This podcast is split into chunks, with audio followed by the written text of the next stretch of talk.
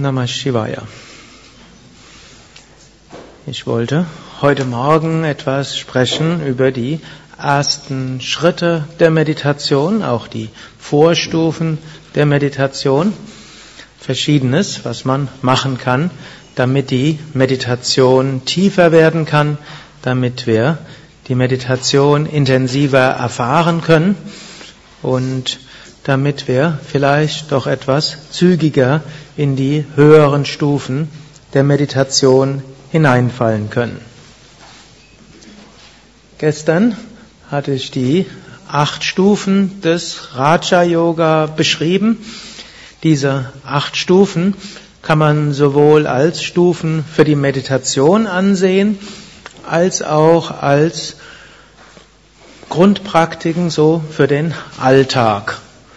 Wenn wir die Yamas nehmen, darüber werdet ihr ja auch einen Vortrag vielleicht noch genauer hören im Rahmen der acht Stufen des Yoga, die ihr vielleicht, die ihr morgen Nachmittag nochmal hört. Aber die Yamas im einen Sinn eben als Dinge für den Alltag, die wir machen, bestehen ja aus fünf. Ahimsa, nicht verletzen, Satyam, Wahrhaftigkeit, Asteya, nicht stehlen, Brahmacharya, Vermeidung von sexuellem Fehlverhalten und Aparigraha, Unbestechlichkeit. Das sind fünf Dinge, die es gilt im Alltag umzusetzen. Patanjali hat diese acht Stufen beschrieben im zweiten Kapitel des Yoga Sutra. Er hat dort vorher gesagt, dass das Selbst Purusha ist jenseits von Körper, ist jenseits von Gedanken, jenseits von Emotionen. Das Selbst Purusha ist jenseits von allen Grenzen. Und solange wir uns identifizieren mit dieser Welt, kommen wir in Leid, Ursache von Dukkha. Aus diesem Dukkha kommen wir heraus, indem wir natürlich praktizieren, aber auch indem wir Viveka üben. Viveka ist die Unterscheidungskraft. Unterscheidungskraft zwischen dem Wirklichen und dem Unwirklichen. Ich weiß nicht, ob jemand von euch letzte Woche in dem, war jemand in einem neun Tages Weiterbildung mit Chandra? Niemand ganz, Vesna teilweise. Also die, dort hat Chanda sehr viel gesprochen über das Selbst und das Nicht-Selbst. Wer bin ich, wer bin ich nicht? Und der Befürworter des Vedanta oder der große hm, Meister des Vedanta war ja Shankaracharya und er sagt, der Geist muss für solche abstrakten Fragen aufnahmefähig sein. Und so sagt es auch Patanjali, um zu dieser Unterscheidungskraft kommen zu können, üben wir die verschiedenen Stufen des Yoga. Diese machen einen bereit zur Unterscheidungskraft, sie führen einen aber auch zu Samadhi und direkt. Und nachdem Patanjali die fünf Yamas beschrieben hat, sagt er, dass wenn wir uns nicht an die Yamas halten, dann führt das zu endlosem Leid und Unwissenheit. Daher sollte man die Yamas üben, um Leiden und Unwissenheit zu überwinden. Das ist eine interessante hm, Begründung, wofür man ethisches Verhalten haben sollte. Es gibt ja in den verschiedenen Religionen und Philosophiesystemen immer auch Ethik, denn zwischenmenschliches Zusammenleben kann gar nicht funktionieren ohne ethisches Verhalten. Und dort gibt es die theologische Begründung für Ethik, Gott will es so. Und wenn wir uns nicht ethisch verhalten, dann werden wir von Gott bestraft. Und das ist eine Begründung. Dann gibt es auch eine Begründung, die vielleicht ähnlich ist, aber ohne Gott dabei zu direkt zu brauchen. Das ist etwas, was wir im Purva Mimamsa System haben, ist auch etwas, was so unreflektiert im Geist von vielen Menschen ist. Das ist, wenn ich mich schlecht verhalte, dann ist es nicht Gott, der mich bestraft, sondern ich werde bestraft. Oft stellen sich die Menschen die Fragen, wenn sie eine Krankheit haben, warum kriege ich die Krankheit? Was habe ich schlecht gemacht, um sie zu bekommen? Da steckt unreflektiert diese Vorstellung dahinter, wenn ich was Schlechtes mache, dann kommt mir auch etwas Schlechtes zurück. Der yogische Karma-Begriff ist ja sehr viel weiter. Der würde auch diese Sache beinhalten, aber eine ganze Menge andere auch. Würde aber jetzt den Rahmen dieser Meditationskursleiterausbildung sprengen oder darüber hinausgehen. Das wird etwas mehr in der Yogalehrerausbildung behandelt oder auch in diesen Seminaren Karma und Reinkarnation. Eine nächste Begründung ist, ist so eine biologische, die finde ich eigentlich ganz interessant, auch eine sehr optimistische. Die besagt, dass ethisches Verhalten in den Genen des Menschen verankert ist. Und ein Grund, weshalb die Spezies des Menschen so erfolgreich ist, hm, erfolgreich im darwinschen Sinne, Menschen gibt es nämlich überall auf der Welt, und Mensch hat sich tatsächlich zum Herrscher über diesen Planeten aufgeschwungen, verändert die Oberfläche des Planeten, in einem Riesenmaß, verändert inzwischen das Klima, also auf gewisse Weise sehr erfolgreiche Spezies. Ich hoffe, wir ruinieren nicht den, das momentane Ökosystem und löschen uns dann als Spezies aus. Aber jedenfalls heißt ein Grund, weshalb die Spezies Mensch so erfolgreich ist, ist, dass dem Menschen angeboren ist, dass er sich ethisch verhält, dass er sich kooperativ verhält, dass in ihm angelegt ist, anderen helfen zu wollen, dass in ihm angelegt ist, auch wahrhaftig zu sein und kooperativ zu sein, sich auf andere zu verlassen und verlassbar zu sein. Der Mensch hat auch andere Dinge angelegt, wie ihr vermutlich alle wisst, aber in ihm ist auch dieses ethische Verhalten drin und da sind wir fast schon sehr ähnlich wie hm, es Aristoteles und eigentlich sehr ähnlich auch Patanjali als Ethik erklärt. Im Aristoteles, die meisten von euch haben den Namen schon mal gehört, viele von euch wissen auch, er ist ein griechischer Philosoph und manche von euch haben vielleicht sogar schon von der nikomachischen Ethik gehört.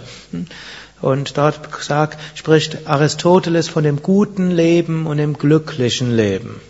Und er sagt, es muss ein philosophisches Leben sein, wo wir uns fragen, wer bin ich, woher komme ich, wohin gehe ich, was es war, was es nicht war. Also er sagt, zum Menschsein gehört dazu, dass er sich höhere Fragen stellt. Nur wenn ein Mensch sich diese Fragen stellt, dann kann er auch wirklich glücklich sein. Und als nächstes gehört also der Mittelweg dazu, ist auch ein Aspekt von Aristoteles. Weder ja, in die eine Extrem gehen noch in die andere. So entspricht also etwa der Bhagavad Gita, wo Krishna sagt, Yoga ist nicht für den, der zu viel ist, noch für den, der zu wenig ist, weder für den, der zu viel schläft, noch für den, der zu wenig schläft. Und Yoga, die Einheit wird auch nicht erreicht, wenn wir uns zu wenig entspannen, aber auch nicht, wenn wir faul sind. Also Mittelweg, davon spricht auch Aristoteles. Und dann hm, der nächste Aspekt ist, ethisch. Ein gutes Leben im Sinne von glückliches Leben ist gutes Leben und ist auch ein ethisches Leben. Er sagt, ein Mensch, der anderen, andere schädigt, kann nicht wirklich glücklich sein. Ein Mensch, der davon lebt, dass er andere betrügt und ständig lügt, wird auch nicht glücklich sein. Und äh, ähnlich behauptet es auch Patanjali. Jemand, der hm, der unethisch sich verhält, betrügt und so weiter, wird vielleicht erfolgreich sein. So jemand wie Stalin zum Beispiel, er hat die Sowjetunion zur zweiten Weltmacht geführt. Glücklich war er sicherlich nicht. Er war paranoid, ständig Angst vor allem Möglichen und äh, er hat ja auch mehrere zig Millionen Menschen verhungern lassen und auch zahlreiche Menschen selbst umgebracht. Stalin, es gibt ja andere Verbrecher großen Stils wie Hitler, der hat selbst mit seinen eigenen Händen niemand umgebracht, auch niemanden gefoltert, mindestens soweit ich das weiß. Stalin, der hat auch Menschen persönlich umgebracht. Also der, aber glücklich war er nicht. Und so kommen wir, wenn wir glücklich sein wollen, dann ist es notwendig, dass wir ethisch sind. Und Patanjali geht weiter, und wenn wir die Selbstverwirklichung erreichen wollen, dann zum wahren Wissen kommen wollen, und jetzt Wissen ist ja hier nicht nur als äußerliches Wissen gedacht, sondern ist vor allem gedacht als inneres Wissen. Da müssen wir ethisch sein. Und Ethik hm, heißt, sind diese fünf Punkte, über die Patanjali erzählt. Das ist notwendig, wenn wir zur wahren Erkenntnis kommen wollen, Kaivalya und damit letztlich auch Samadhi. Und es ist auch nötig, wenn wir glücklich sein wollen, denn auch hier unsere wahre Natur ist Ananda. Daher, wenn wir meditieren wollen, Yama ist wichtig. Manchmal, wenn wir schlecht meditieren, dann können wir uns auch mal überlegen, habe ich vielleicht irgendeinen Menschen verletzt? Habe ich irgendwo leichtfertig die Unwahrheit gesagt? Habe ich Gefallen angenommen, die mich in meiner ethischen Freiheit irgendwo beschränken? Und dann werden wir öfters spüren, die Meditation ist so wie ein gutes, wie so ein Fähnchen, das uns zeigt, wir gehen in die falsche Richtung hier oder dort und dort müsste ich ethisch sein. Es gibt natürlich auch noch einen anderen Zusammenhang, also die, so wie wir uns verhalten im täglichen Leben, das hat einen Einfluss auf die Tiefe der Meditation. Umgekehrt, wenn wir gut meditieren, bekommen wir überhaupt erst die Kraft und die Ruhe, um uns ethisch verhalten zu können. So sind das wie ein Engelskreislauf. Niyama sind auch wieder fünf. Die fünf Niyamas, ich kann auch mal aufschreiben, die fünf Yamas kriegen die meisten Menschen, die Yoga üben, noch zusammen. Die fünf Niyamas werden etwas seltener behandelt. Wie heißen die? Saucha, Santosha, Tapas, Svadhyaya und Ishvara Pranidhana.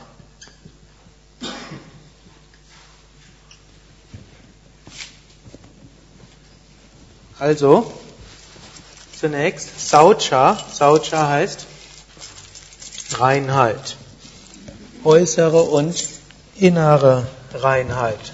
Saucha im engeren Sinne heißt natürlich, dass wir uns regelmäßig waschen. Saucha heißt, hier mein Nadi will hier nicht rein. Saucha heißt, hm, dass wir, dass wir den Meditationsraum einigermaßen sauber machen, dass unser Haus unsere Wohnung einigermaßen sauber ist. Es heißt, dass wir unseren Körper reinigen, zum Beispiel mit Kriyas. Es heißt, dass wir auf unsere Ernährung achten und nicht alle möglichen Chemikalien in unseren Körper hineingießen und auch nicht alle möglichen hm, Tiere in uns beerdigen, sondern eben ein reines Leben dort führen. Und auch hier gilt natürlich, das hilft der Meditation. Manchmal, wenn er zum Beispiel irgendwo merkt, man fühlt sich nicht so wohl und irgendwo man zackt in so eine Art deprimierten Gemütszustand hinein, kann es helfen, mal Frühjahrsputz zu machen. Selbst wenn es kein Frühjahr ist. Wohnung gründlich sauber machen, durch die Schränke durchgehen vielleicht, alle Kleider, die man im letzten Jahr nicht, nicht gebraucht hat, hm, dort zu Altkleidersammlung zu geben. Also zu Saucha gehört durchaus auch diese Einfachheit dazu. Es gibt ja diesen, dieses Erfolgsbuch Simplify Your Life. Also auch Jesus sagt, da wo euer Schatz ist, ist auch euer Herz. Wenn wir sehr viel gehortet haben, dann ist auch unser Herz dort. Gut, man könnte das auch zu Aparigraha dazu zählen, gehört auch irgendwo zu Saucha dazu. Also sich irgendwie leichter machen, das, was auf unserem Kopf drauf ist, irgendwo runterzunehmen. All das gehört zu Saucha. Oder den Altar dann vielleicht etwas neu gestalten, nochmal ein bisschen sauberer machen. Und dann hilft das auch irgendwo, dass der Geist frischer ist. Santosha, eben Zufriedenheit üben. Auch hier ist auch, geht eines auch ins andere über. Nicht zu sehr gierig zu sein. Wir sind heute sehr gierig, Menschen waren es eigentlich immer schon, aber vielleicht heute sind wir nicht nur gierig, sondern wir können oft auch die Gier irgendwie umsetzen. Und dann denken wir, wir brauchen dies, wir brauchen jenes und das auch noch und das auch noch. Und als Konsequenz ist unser Geist sehr unruhig. Santosha, Zufriedenheit entwickeln. Und Santosha kann durchaus auch mal heißen, ganz bewusst etwas nicht zu anzustreben oder dem nachzugehen, nur deshalb, weil wir es mögen. Das Tapas ist wie die umgekehrte Sache. Etwas bewusst tun, nur deshalb, weil wir es nicht mögen.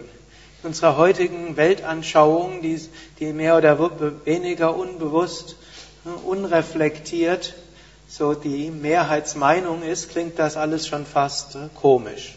Eigentlich nicht nur fast komisch, es klingt komisch. Man sagt, man soll bewusst etwas deshalb tun, weil man es nicht mag. Und umgekehrt etwas nicht tun, weil man es mag. Das gibt uns starke Freiheit. Das macht uns zu Herrschern über unseren Geist. Und das ist durchaus etwas, was man auch überlegen kann, wenn man zum Beispiel meint, die, Meditation, die Tiefe der Meditation ist nicht das, was man eigentlich erwarten würde, nachdem man vielleicht schon jahrelang meditiert hat, kann man überlegen, welche Dinge mag ich und vielleicht sollte ich auf die mal eine Weile verzichten.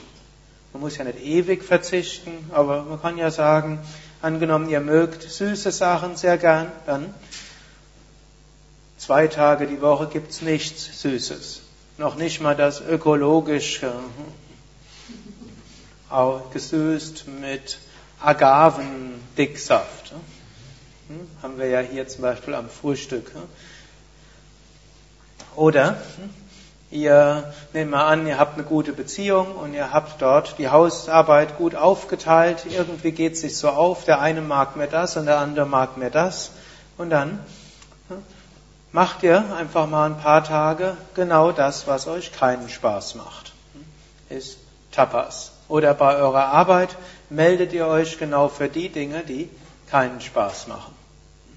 Das gibt einem auch eine große Freiheit. Es geht ja auch um Freiheit.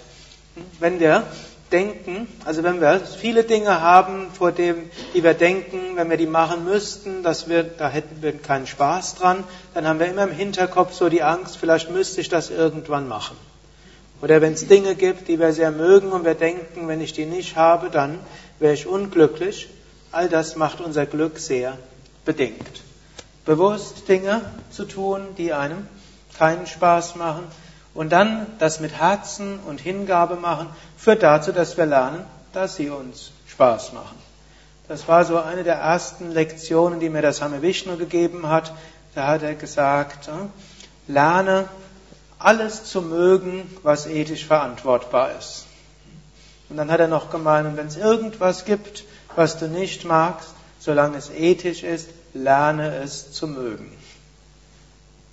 Und war für mich sehr wichtig, ich war da ja auch noch jung und sehr enthusiastisch. Und für mich war das sehr wichtig und ich habe das dort zu einem wichtigen Teil meines, Le meines Sadhanas gemacht. Ich habe überlegt, gibt es irgendwas, was ich nicht mag? Das will ich mögen lernen. Das hat eine riesengroße Freiheit gegeben. Und so hatte ich mir zum Beispiel auch vorgenommen, wenn der Same Vishnu mich irgendwo hin versetzt, ich gehe dorthin ohne Widerspruch. Hm, so ist es ja auch dann öfters passiert, bin dann von einem Zentrum zum anderen und irgendwann hat der Same Vishnu angerufen, hat gesagt, hm, wir brauchen dich in dem Zentrum, geh da sofort hin. Und so habe ich gelernt, hm, in einer Millionenstadt glücklich zu sein wie Paris oder New York, in einer Stadt, wo es sehr warm ist, wie Toronto, ja, Entschuldigung, wie Los Angeles da bin ich dann irgendwann mal versetzt worden im Winter. Da, war's, da war ich gerade in San Francisco, plus 20 Grad, nach Toronto, minus 20 Grad.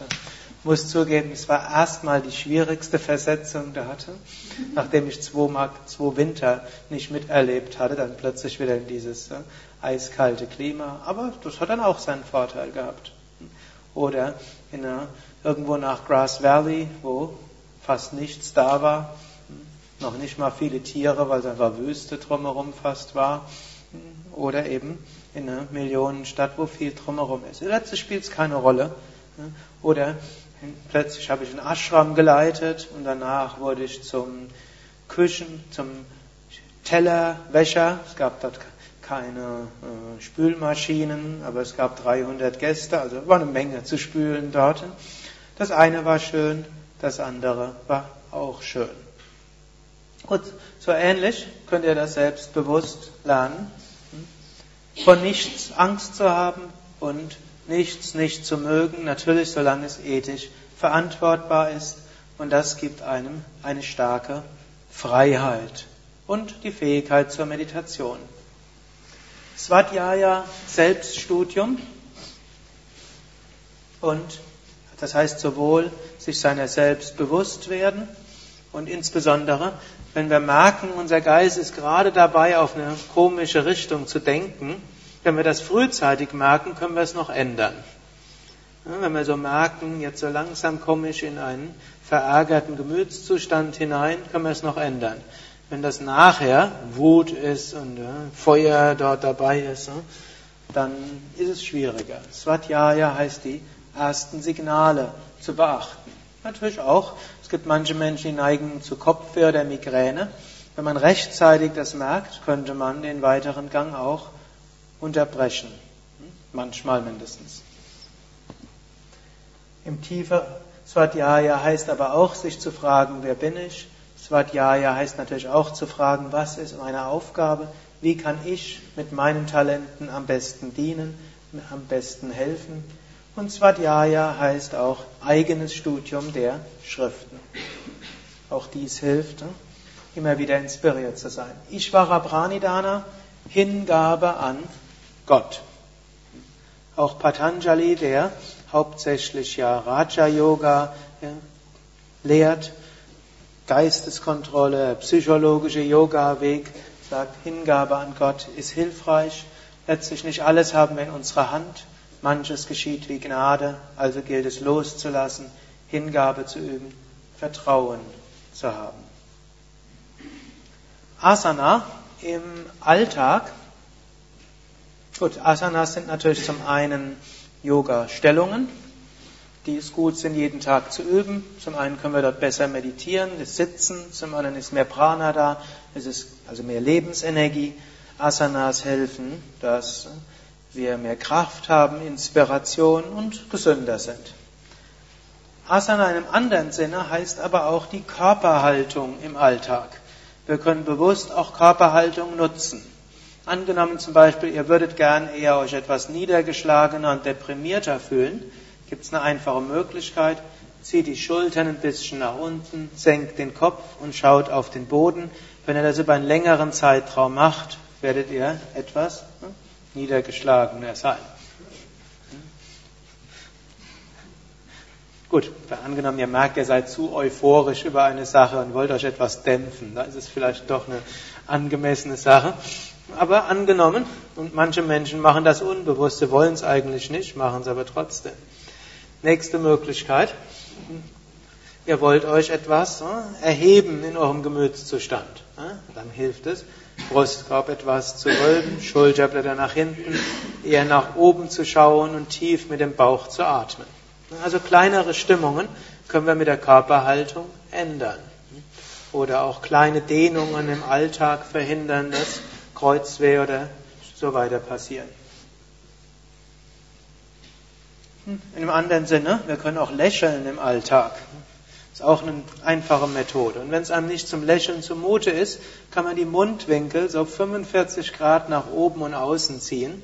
Es hat also einige Experimente gegeben, wo man Menschen einfach dazu gebracht hat, grundlos die Mundwinkel nach oben und außen. Es hat vermehrte, zu vermehrter Serotoninausschüttung im Hirn geführt, hat zur Anregung von Glücksregionen dort geführt und Menschen haben sich tatsächlich anschließend besser gefühlt. Kann man einsetzen. Alles so Körperhaltung, um die Gemütsstimmung zu verändern.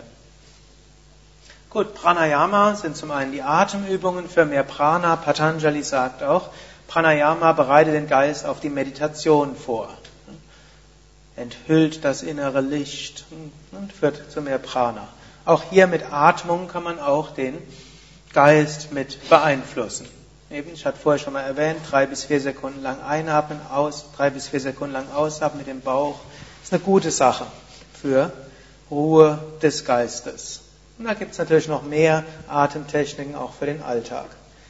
Pratyahara im Alltag heißt auch in der Lage zu sein, seinen Geist öfters mal wegzuziehen von den äußeren Objekten. Auch im Alltag mal zu lernen, nach innen zu gehen. Man kann es auch zum Beispiel als eine Technik machen. Man geht durch die Haupteinkaufsstraße einer Großstadt und nimmt sich vor, nichts dort von den Menschenmassen und so weiter anzuschauen und auch nicht die Schaufenster alle anzugucken. Man lernt dabei gleichmütig entlang zu gehen und sich mehr nach innen zu konzentrieren. Und natürlich Pratyahara ist auch kombinierbar mit Tapas und Svadhyaya. Man kann sagen, Tapas und Svadhyaya heißt, wir machen, wir machen nicht das, was unser Geist will, egal ob er protestiert oder nicht. Pratyahara ist eine höhere Stufe, uns gelingt es auch, dass der Geist nicht protestiert. Man geht zum Beispiel an einem Eissalon vorbei, um ein Beispiel zu gebrauchen, das vielleicht den einen oder anderen betreffen könnte. Man geht an einem Eissalon vorbei und Tapas hieße, wir machen es nicht, auch wenn wir es gerne mögen und selbst wenn wir dann weiter vorbeigehen und innerlich irgendwelche Wünsche dort im Geist sind. Ne? Tapas heißt, wir halten das aus. Pratyahara heißt, wir richten unseren Geist nach innen und der Wunsch ist gleich weg.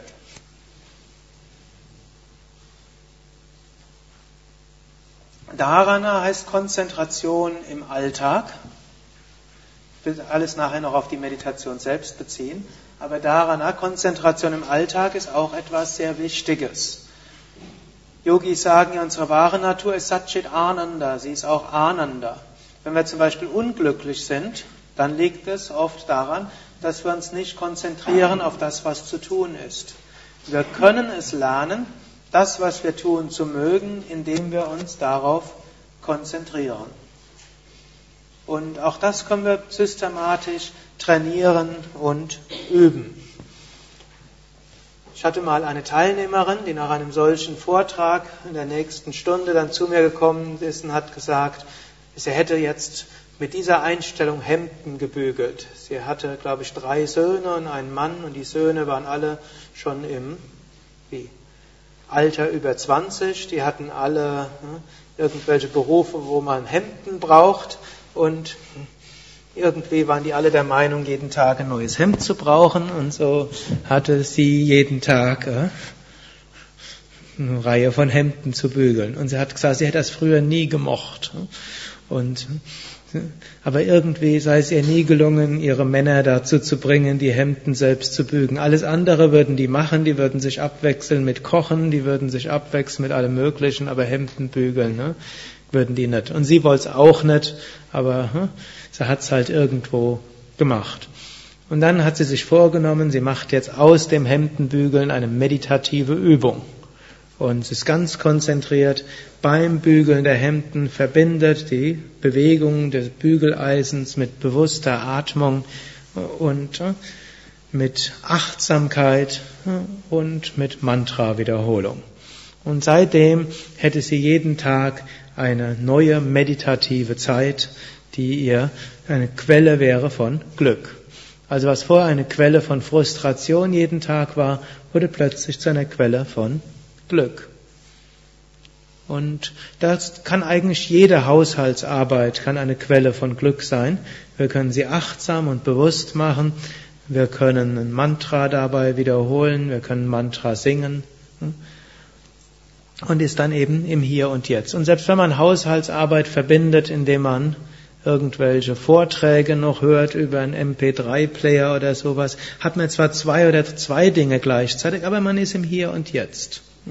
Also man ist wenigstens nicht, macht sich keine Gedanken und Sorgen und ärgert sich und so weiter.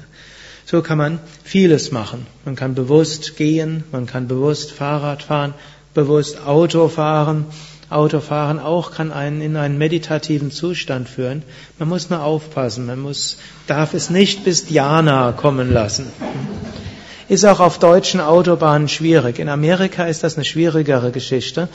Die Deutschen versuchen ja ständig zu überholen und die Spur zu wechseln. Und in Amerika, mindestens damals, waren in Kalifornien 65 Miles per Hour, was glaube ich, wie viel ist das? 100 Stundenkilometer Geschwindigkeitsbegrenzung auf der Autobahn. Die Autobahnen sind kerzengerade und man fährt dort Stunden und keiner kommt auf die Idee, die Spur zu wechseln. Man hat so seine Geschwindigkeit, selbst wenn die Autobahn voll ist, man fährt einfach weiter, hat außerdem diesen Speedometer eingestellt. Wenn man sich dann vornimmt, jetzt ganz meditativ konzentriert, so wie Tratak machen, muss man das kann zu so einem euphorischen Gemütszustand führen. Und da musste ich mich dann öfters bremsen, denn ich wusste, wenn ich jetzt so weiter gucke, dann ne, werde ich vermutlich nicht mehr wissen, was ich mache. Und wenn dann doch irgendwas passiert. Also wir können auch Autofahren zum meditativen Zustand führen lassen.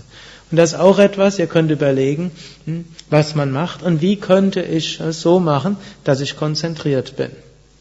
Es gibt, ich sagte vorher schon bei Niyamas, wir sollten lernen, alles zu mögen. Und die Sache zu mögen heißt, es bewusst und konzentriert zu machen. Konzentration im Alltag, Quelle von Freude, Hilfe zur Meditation, wie auch Hilfe, um Dinge besser zu machen. Jemand, der erfolgreich ist in dem, was er macht, ist meistens der, der absorbierter in seiner Tätigkeit ist. Und das kann dann eben auch zu Dhyana führen. Dhyana wirklich meditativer Gemütszustand, dort wo die Subjekt-Objekt-Trennung verschwindet, nicht mehr ich mache etwas, sondern es geschieht. Also, das kann bei, manche kennen es vielleicht vom Tanzen, man tanzt nicht mehr bewusst, man ist in einem euphorischen Gemütszustand und äh, einfach man tanzt, Musik und alles äh, verschmilzt mit einem. Manche kennen es, wenn sie malen, plötzlich fließt es und es malt durch mich. Manche kennen es in der Musik.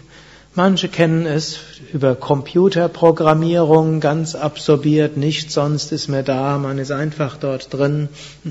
Manche kennen es von allem Möglichen, vom Lesen. Man irgendwo ist man ganz drin, absorbiert. Und dort in diesem Dhyana-Zustand, dann kann auch kann intuitives Verständnis kommen, dann hat man außergewöhnliche sowohl kreative wie auch Wissensfähigkeiten und meistert die ganze Geschichte. Hier gilt auch wieder regelmäßige Meditation, führt dazu, dass wir leichter in Dhyana hineinfallen können im Alltag. Umgekehrt, wenn wir regelmäßig Dharana üben im Alltag und dann in Dhyana im Alltag fallen, hilft es uns auch in der Meditation. Schließlich kann es auch zu Samadhi führen. Das ist aber dann seltener. Also in Samadhi hört man auf, irgendetwas wahrzunehmen. Es fließt auch nicht mehr. Man ist einfach absorbiert und vollständig eins mit allem. Was Samadhi eigentlich ist, wenn wir eher in der zweiten Woche mehr behandeln. Hm? Wenn ihr in der Stille seid, dann ist es vielleicht etwas äh, naheliegender, über Samadhi auch zu sprechen. Man kann all diese acht aber auch als Stufen der Meditation an sich deuten. Alle acht haben eine Bedeutung auch für den Alltag, sind auch bewusste Praktiken, aber sie sind auch Stufen in der Meditation. Yama in diesem Sinn heißt, was machen wir direkt vor der Meditation? Also nicht direkt vor der Meditation, sondern am Tag. Wie wir den Alltag leben, hat auch einen Einfluss auf die Meditation. Niyama in diesem Sinne ist, was wir direkt vor der Meditation machen. Um die Meditation tiefer zu machen, können wir einiges auch vor der Meditation machen. Manchen Menschen geht es so, dass es am besten ist, sie setzen sich einfach hin, nichts anderes, und dann geht der Geist am schnellsten in die Meditation. Aber eine Reihe von Menschen empfindet es als hilfreich, vor der Meditation etwas zu machen, was es hilft, dass der Geist sich so ein bisschen entweder vom Alltag lösen kann oder wach wird, je nachdem, ob das abends oder morgens ist. Und was gibt es dort für Möglichkeiten? Neti. Neti, also diverse Kriyas. Hm? Neti ist ihre Nasenreinigung. Was gibt es noch? Man kann Pranayama üben im Sinne von Kapalabhati, Wechselatmung und so weiter. Was noch?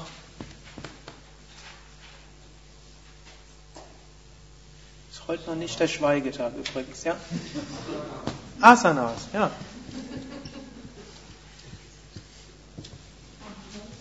Mantras. Was noch? Man kann auch ein spirituelles Buch lesen. Gut, und der eine oder andere mag auch noch andere Dinge kennen. Und das ist auch etwas, was man überlegen kann. Angenommen, ihr merkt, dass irgendwie die Meditation nicht mehr die Tiefe hat, die ihr wolltet, oder seit Jahr, seit Monaten stagniert, könnt ihr überlegen, vielleicht sollte ich die Reihenfolge meiner Praktiken mal etwas ändern. Was vielleicht vor einem halben Jahr angemessen war, ist es jetzt nicht mehr. Vielleicht sollte ich jetzt vorher Pranayama machen oder vielleicht sollte ich nicht erst Pranayama machen. Wie auch immer.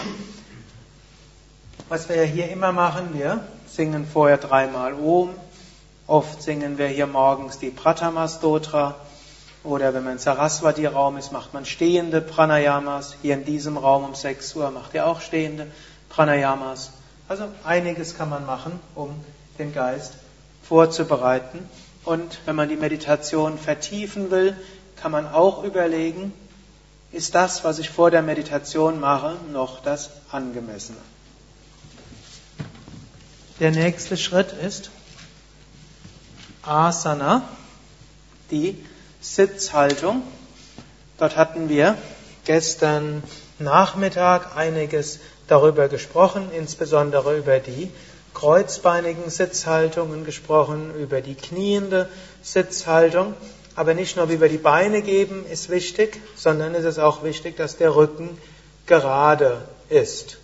Und so kann man nochmal besonders darauf achten, ist mein Rücken gerade oder habe ich so erlaubt, dass ich eingesunken bin? Also die doppelte S-Kurve ist wichtig im Rücken und dann kann man die Hände auf verschiedene Weise halten. Man kann die Hände falten. Hm?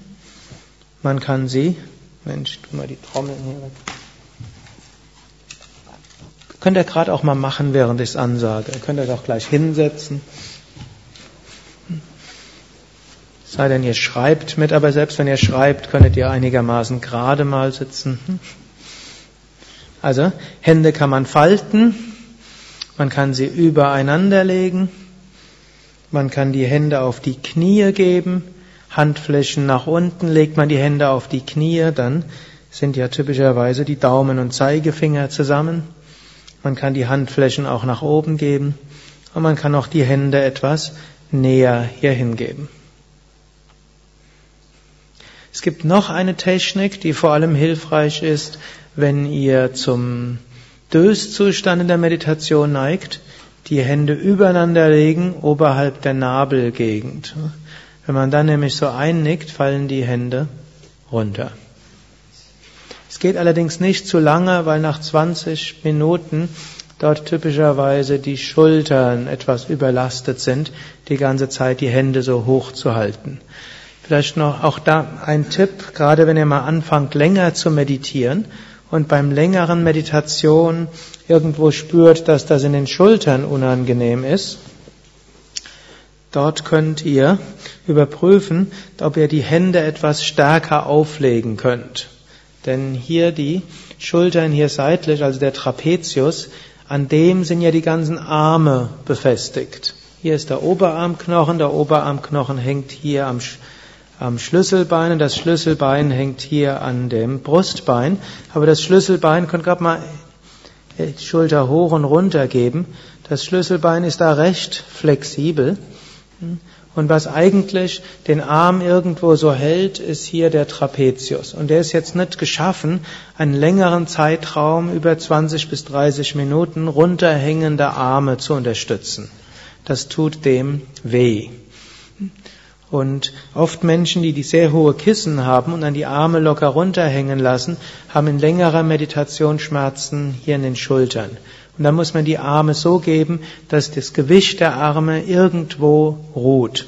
Sei es, dass man es hier auf die Oberschenkel gibt. Natürlich, wenn man Siddhasana statt Muktasana hat, kann man einen Handrücken gut auf die Ferse auflegen oder eben man kann auch ein Kissen nehmen und die Hände dann auf das Kissen abstützen. Oder man kann auch die Hände in den Meditationsschal oder die Meditationsdecke so kunstvoll einwickeln und dann hängt die Sache runter. Nur muss man aufpassen, wo dann die Decke hinten den Hals oder die Schultern wieder hm, drückt. Also das insbesondere als Tipp schon jetzt für nächste Woche, wenn ihr ja sehr viel länger meditiert, dass es nicht die Schultern sind, die euch von der Meditation abhalten. Nach Asana folgt Pranayama. In der Meditation ist Pranayama die Atmung für die Meditation. Und man kennt für die Meditation eigentlich drei Hauptatemtechniken. Welche nämlich? Bauchatmung,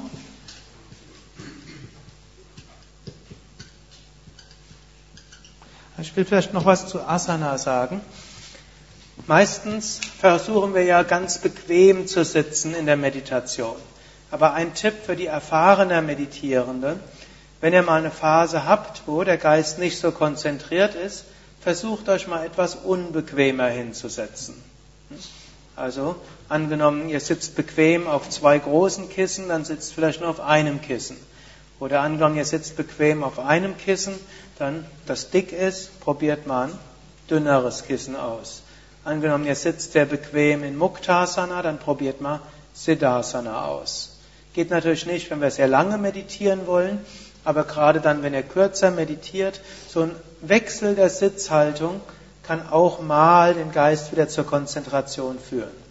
Zwar im Normalfall sollte man im Laufe der Jahre eine Meditationshaltung finden, in der man normalerweise sitzt, aber so in diesen Phasen, wo man vielleicht nicht ganz so gut meditiert oder man will sich irgendwie auf eine neue Ebene der Meditation bringen, kann man auch mal unbequemer sitzen. Pranayama, drei Hauptatmungstechniken in der Meditation. Das eine ist die tiefe Bauchatmung, drei bis vier Sekunden lang einatmen, drei bis vier Sekunden lang ausatmen. Zweite Technik ist Kevala Kumbhaka.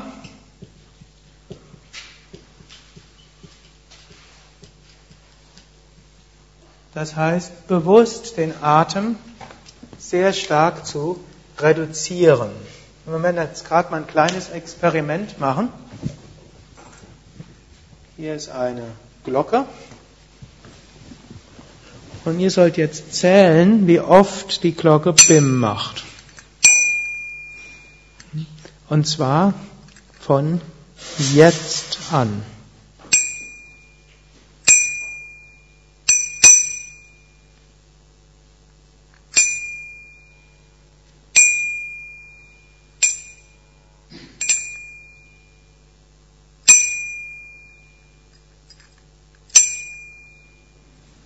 Wie oft? Wer meint elf? Wer meint zwölf? Wer meint was anderes? Wie viel? Zehn. Ich habe nicht mitgezählt.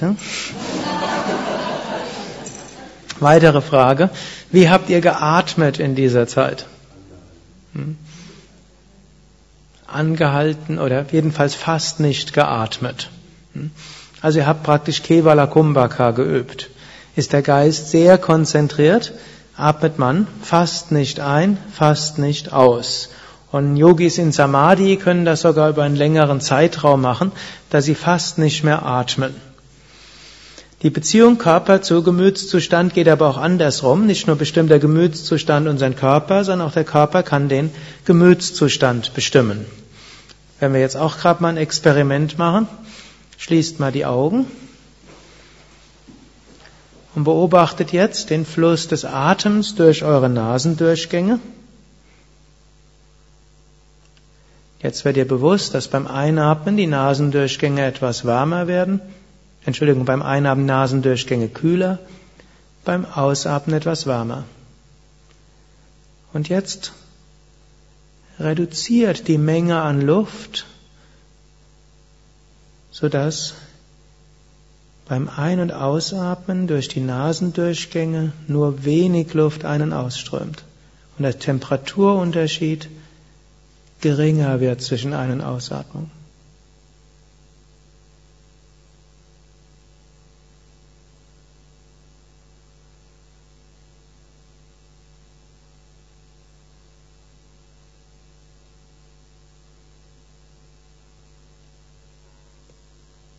Om Shanti.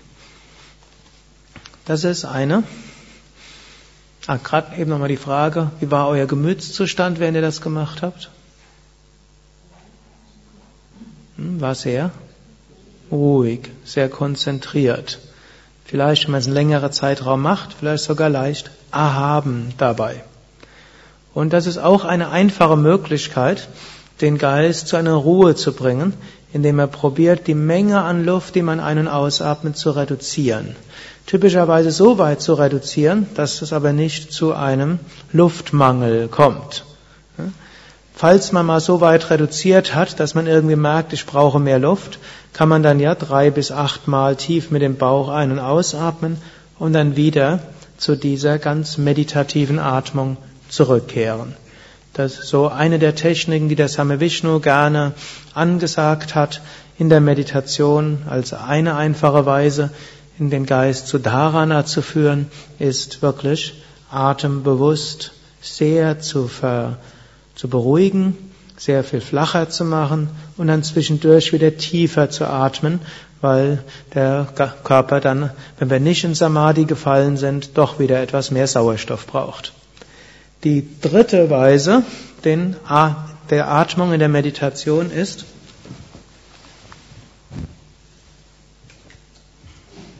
Atembeobachtung.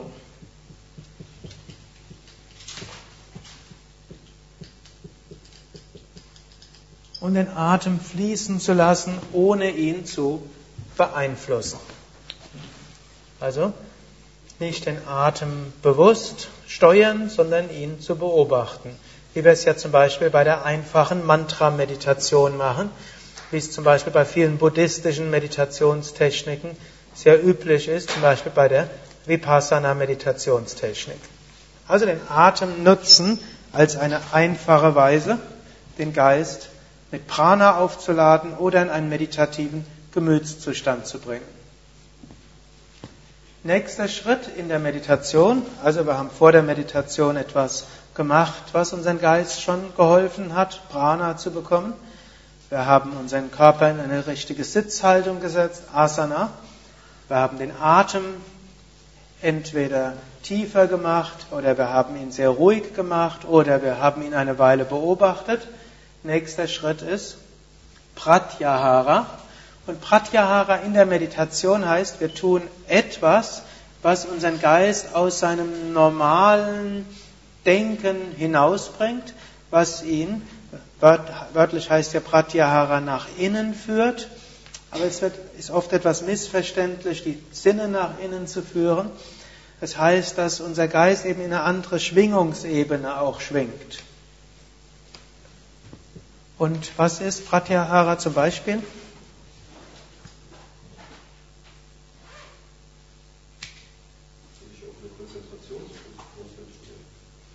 Das wäre eigentlich schon Dharana.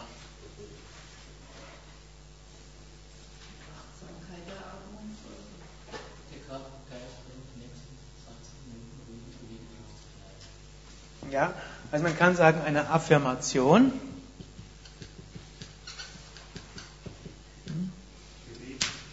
Also Bharat hat eine Affirmation genannt, ich bitte Körper und Geist während der nächsten 20 Minuten ruhig und entspannt zu sein. Gebet. Also, wir sind schon in der Meditationshaltung, sprechen ein Gebet oder Gedanken des Wohlwollens.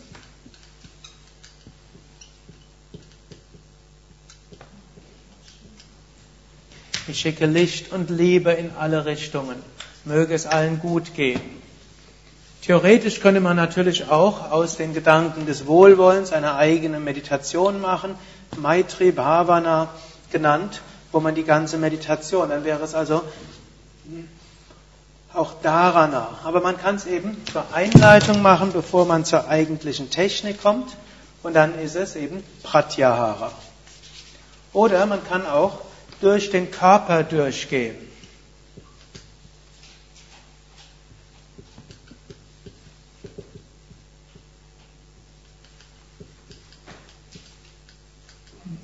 Man lässt das Bewusstsein von unten nach oben gehen.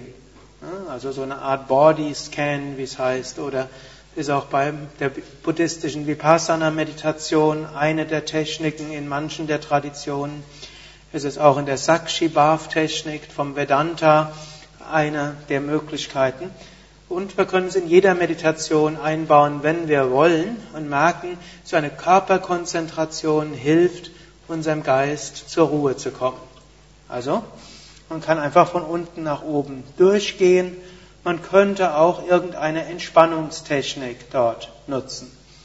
Pratyahara wäre auch der Raja-Yoga-Ausdruck für Tiefenentspannungstechniken. Es gibt auch den Ausdruck Shavasana, den die meisten von euch kennen. Das ist der Ausdruck, den Svatmarama gebraucht. Es gibt Yoga Nidra. Das ist so ein Ausdruck, den man schon in der Devi Mahatmyam findet, als den schlaflosen Schlafen, auch als Tiefenentspannung. Und hier eben als Pratyahara. Wir machen etwas, um Körper, Geist zur Ruhe zu bringen, Prana zum Ausstrahlen zu bringen, Geist irgendwo zu erheben und eben nicht gegenständlich zu machen. Und dann folgt, man kann auch sagen, auch im Kundalini-Yoga, das ist dann praktisch wie ein Übergang von Pranayama und Pratyahara, wo man einiges tut, um den Geist durch verschiedene Chakras hindurchzubringen. Wenn man sagt, das ist nur, dauert nur ein paar Minuten, dann wäre dies Pratyahara-Technik. Und wenn man dann zur eigentlichen Konzentrationstechnik kommt, dann ist es Dharana. Aber hier ist jeweils der Übergang, kann sehr fließend sein. Gut, und Dharana ist dann die eigentliche Meditationstechnik, mit der wir meditieren. Darüber will ich ja morgen etwas mehr darüber sprechen, welche Arten der Konzentration es gibt und wie letztlich der Weg dann von Konzentration zu Dhyana und Samadhi führt. Also wenn ihr für euch selbst meditiert oder wenn ihr Meditation anleitet, ist es durchaus gut, ihr geht in diesen Schritten vor. Erster Schritt, Sitzen. Zweiter Schritt, also Asana. Zweiter Schritt, Pranayama. Ihr könnt euch da entweder Bauchatmung oder ihr könnt ne, bewusstes Kevala Kumbhaka oder Atembeobachtung machen. Im Kundalini-Yoga gibt es natürlich noch weitere Atemtechniken, die der ein oder andere von euch kennt. Ne? Von Sukha Pranayama über Mula Bandha, über ne? Shambhavi Mudra und Kechari Mudra. Also diejenigen von euch, die das kennen, eben auch eine kleine Anregung könnt ihr auch eine Weile zu Anfang der Meditation machen. Oder auch, wenn man während der Meditation merkt, der Geist ist nicht fähig zu Dharana immer jetzt, er ist auch nicht mehr fähig zu Pratyahara, dann könnt ihr zu irgendeiner Art Pranayama zurückkehren oder einfach sagen, jetzt sitze ich einfach ruhig. Den,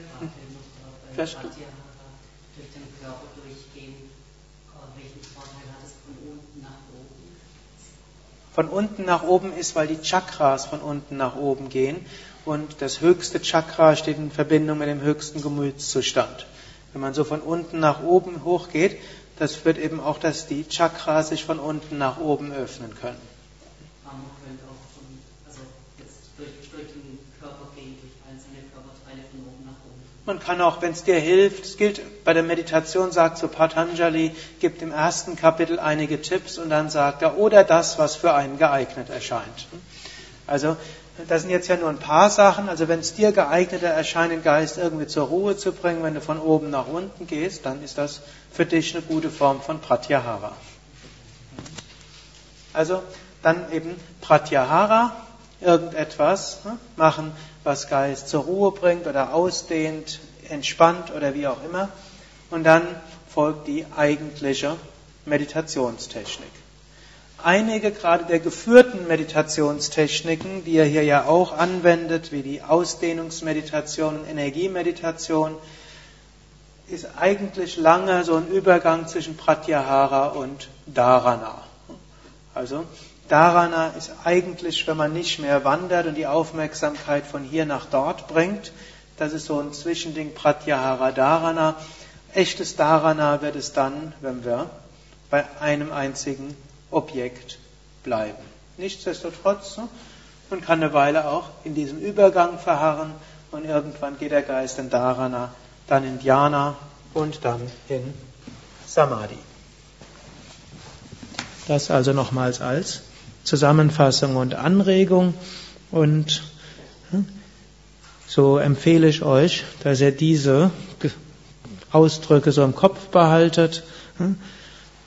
Niyama, etwas machen vorher, sei es einfach nur oben, dann Asana, bewusst Sitzhaltung, Pranayama, Atmung, Pratyahara, Geist in meditativen Gemütszustand führen, Dharana, Meditationstechnik und dann hoffen wir, wenn wir bereit sind, dass wir dann in Dhyana und irgendwann Samadhi fallen. Morgen früh werden wir dann über verschiedene Meditationstechniken sprechen und insbesondere die verschiedenen Arten der Meditation, auch nicht nur aus dem Yoga, sondern von anderen, dass er so ein bisschen die Logik versteht, was es alles an Meditationsarten gibt und wie die einen zu Dhyana und Samadhi führen können. Und natürlich heute Nachmittag gehen wir weiter auf Unterrichtstechniken ein. Harium Tatsat.